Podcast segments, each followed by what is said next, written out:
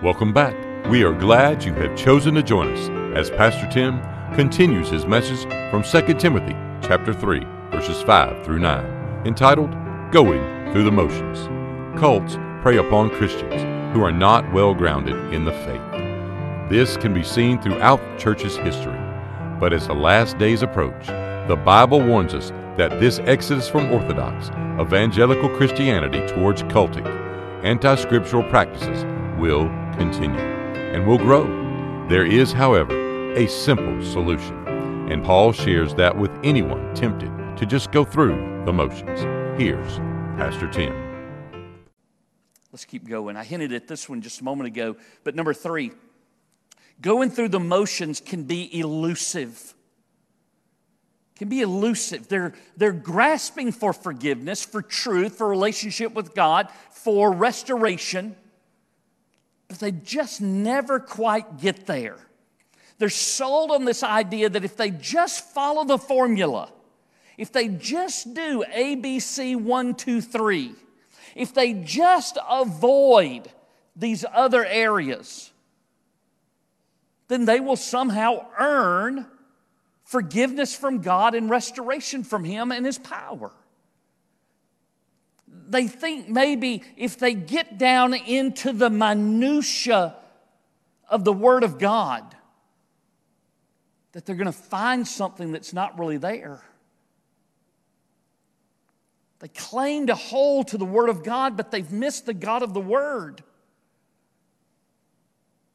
Don't find yourself guilty of that very same thing. I mean, I read my Bible. Okay. Let the Bible read you. It's elusive. In this verse, it, it seems as if Paul is picking on these gullible women loaded down with their sins. But remember the culture that Paul is writing to. Women aren't citizens. Women aren't really a part of the certainly not the synagogue. The, the church was doing a little bit better, but you know, in their culture, it's almost as if they're property. They're not going to be well educated, and they're not going to have great opportunities.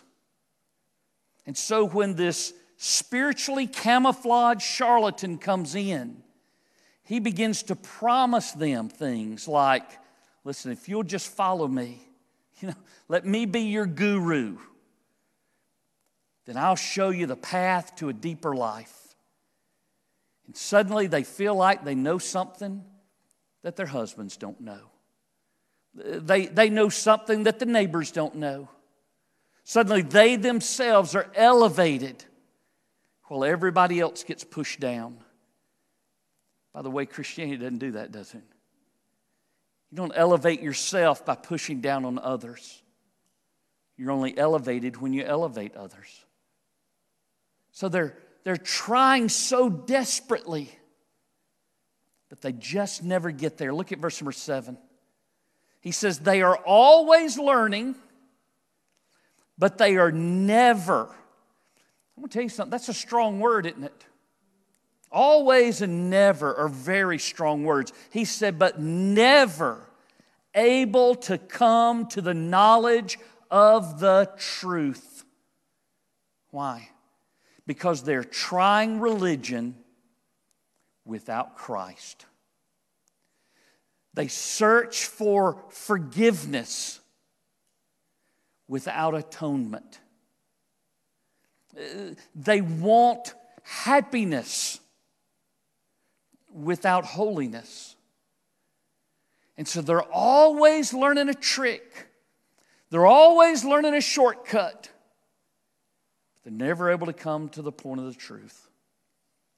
Can I remind you of this? There are no shortcuts to maturity in the Christian life. There just aren't. I want there to be. I, I, I want there to be one of those, you know, answer yes to this question and skip down to number six. You know, it just doesn't work that way. So going through the motions can be enticing, it can be exploitation, it can be elusive, then, number four, going through the motion has examples. You know, as Paul's going through this with Timothy, Timothy, you're the pastor of that church. There are certain people like this that you need to be on watch for. And let me tell you what kinds of people that you're looking for. Look at verse number eight. He says, Now as Jannes and Jambres resisted Moses, so do these also resist the truth. So these spiritual counterfeits are people who have come in like Jannes and Jambres. Now, maybe you're, you're sitting there and you're thinking, well, I don't know who Jannes and Jambres even are. Never even heard of them. I'd heard of a jamboree, but I hadn't heard of a jambres. You know, these are a couple of Old Testament villains that you're not going to find named in your Old Testament. So if you go to look it up, you're not going to find it in there other than this particular place. But tradition, Jewish tradition said that the names of the head magicians for Pharaoh, we get to the story, was named Jannes and Jambres. So you recall, Moses goes before Pharaoh and says, Let my people go. And Pharaoh says essentially, Who, who is, who's asking? You know, well, the Lord's asking. Well, how do I know then that that's from the Lord? And so you recall, by the direction of God, Moses takes his staff and throws it down on the ground, and it becomes a serpent. Remember this?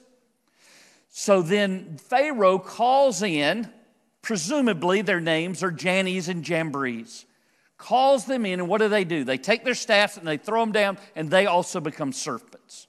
They're trying to mimic the work of God.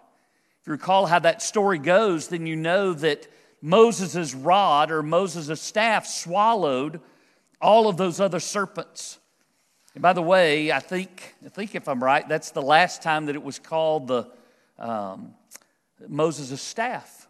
It was called the rod of God from that point forward. So you got Jannes and Jambres here, but let's, let's stick with verse number eight for a moment. we we'll get down to that story again because I think we do need to come back to it. But rather than celebrate all the things that they're doing, just like, I mean, we don't want to be, we don't want to be swept up into this any more than Paul wants these gullible women to be swept up into this. So instead, look at their character. Look at what Paul has to say about them. Two things. Number one, he says they have corrupt minds. He says, Now, as Jannes and Jambres resisted Moses, so do these also resist the truth. And then he describes them this way they are men of corrupt minds. The word that Paul uses for corrupt is a word that means utterly spoiled, rotten down to the core. They've, they've bought into their own narrative.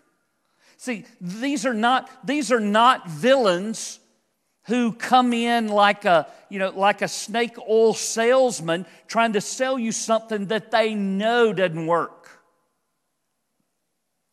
They believe it. They've, they've bought into what they're trying to sell.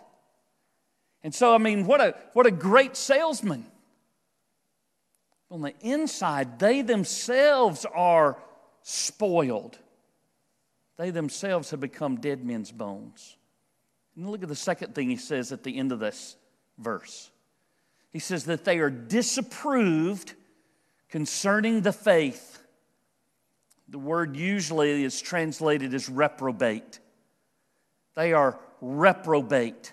So it's a word for corruption, but it's a word that literally means that it cannot stand up to the test.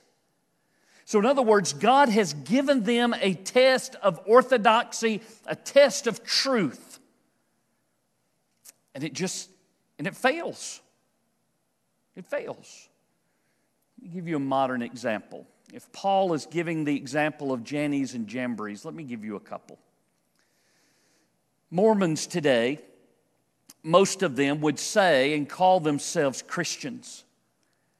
But genuine Christians usually call them a cult.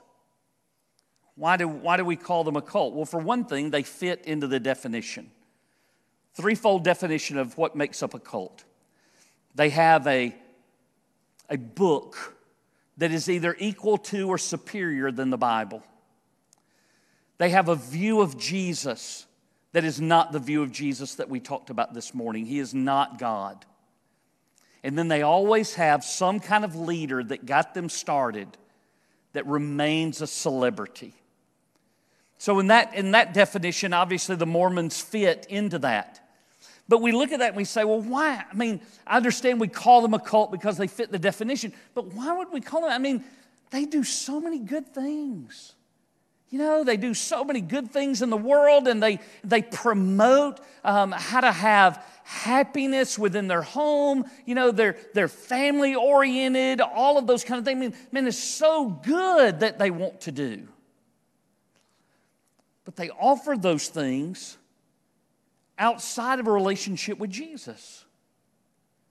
They say that somehow you can get a path to God and a path to happiness, but you don't have to go down the path that God has laid out. You create your own path. I mean, after all, in their, in, in their doctrine, you, you could be a God yourself one day, have your own little world, right? So you get to choose the path. It's not what the Bible says to us. You're familiar with Scientology? Most of us only think of that in terms of Tom Cruise or, or some other celebrities, Hollywood celebrities.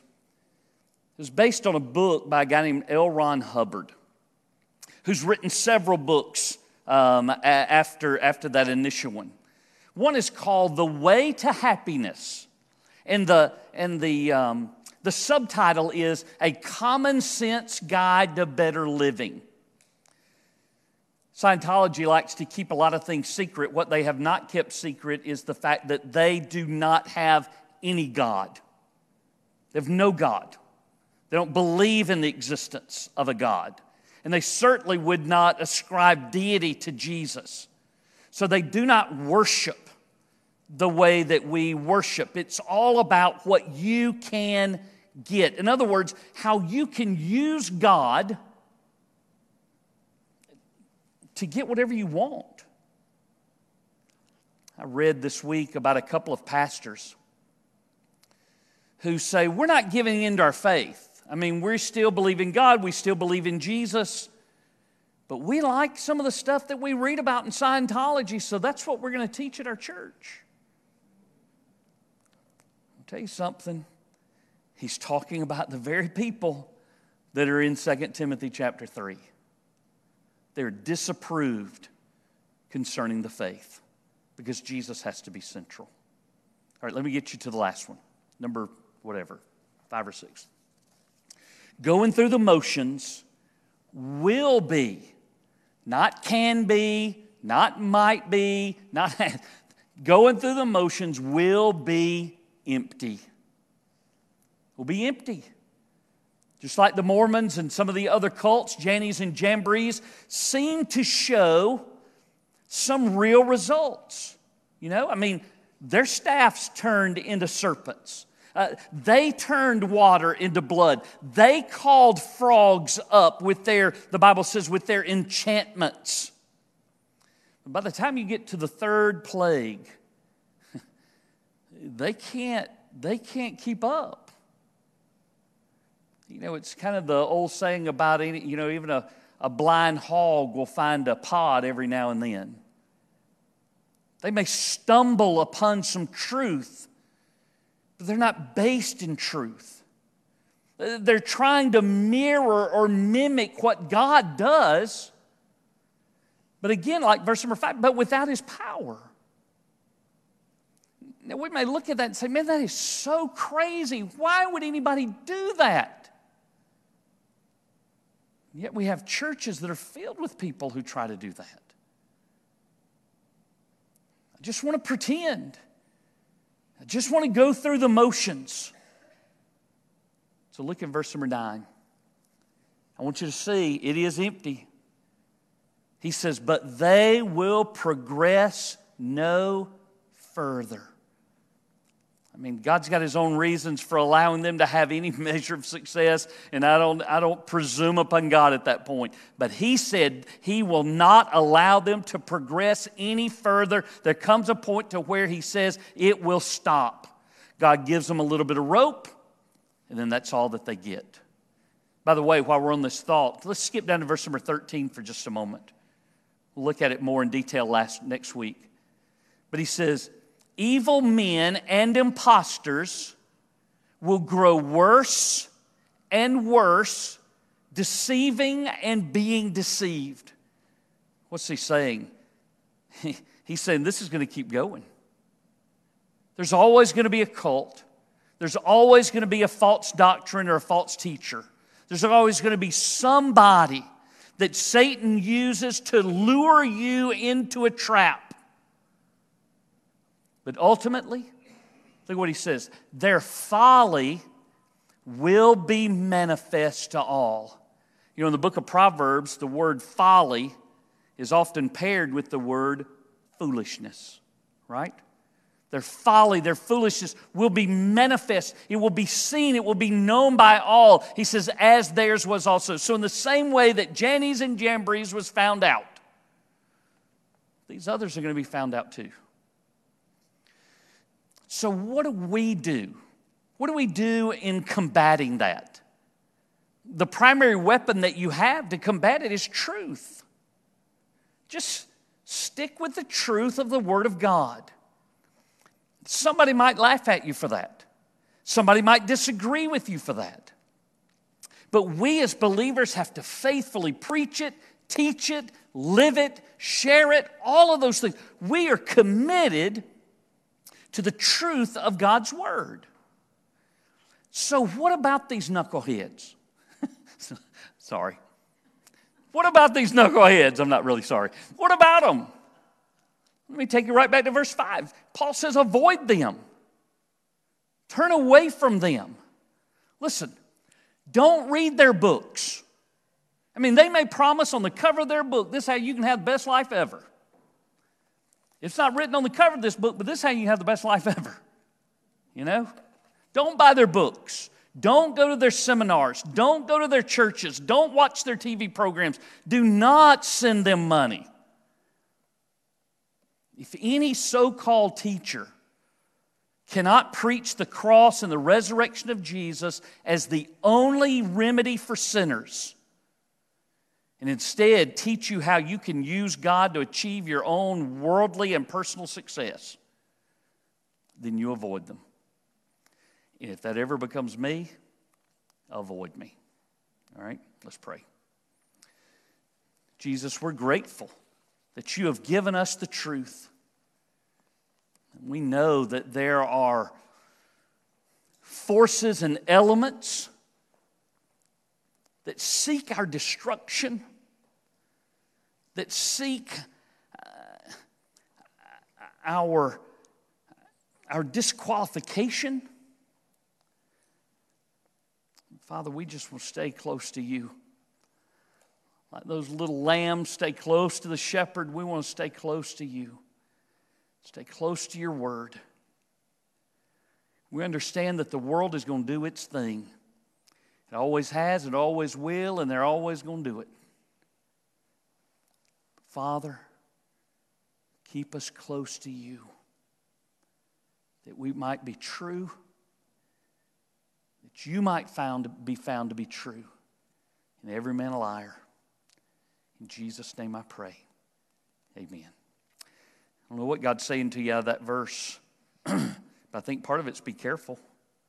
You know, I, I think part of that is God, am I, am I gullible?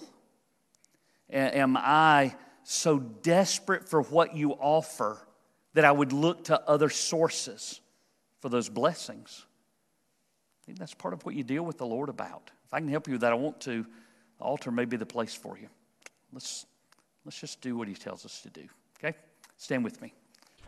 This year at Britt David, we would like to challenge you to share the love of Christ with those you come into contact with each day. Remember, he who wins souls is wise.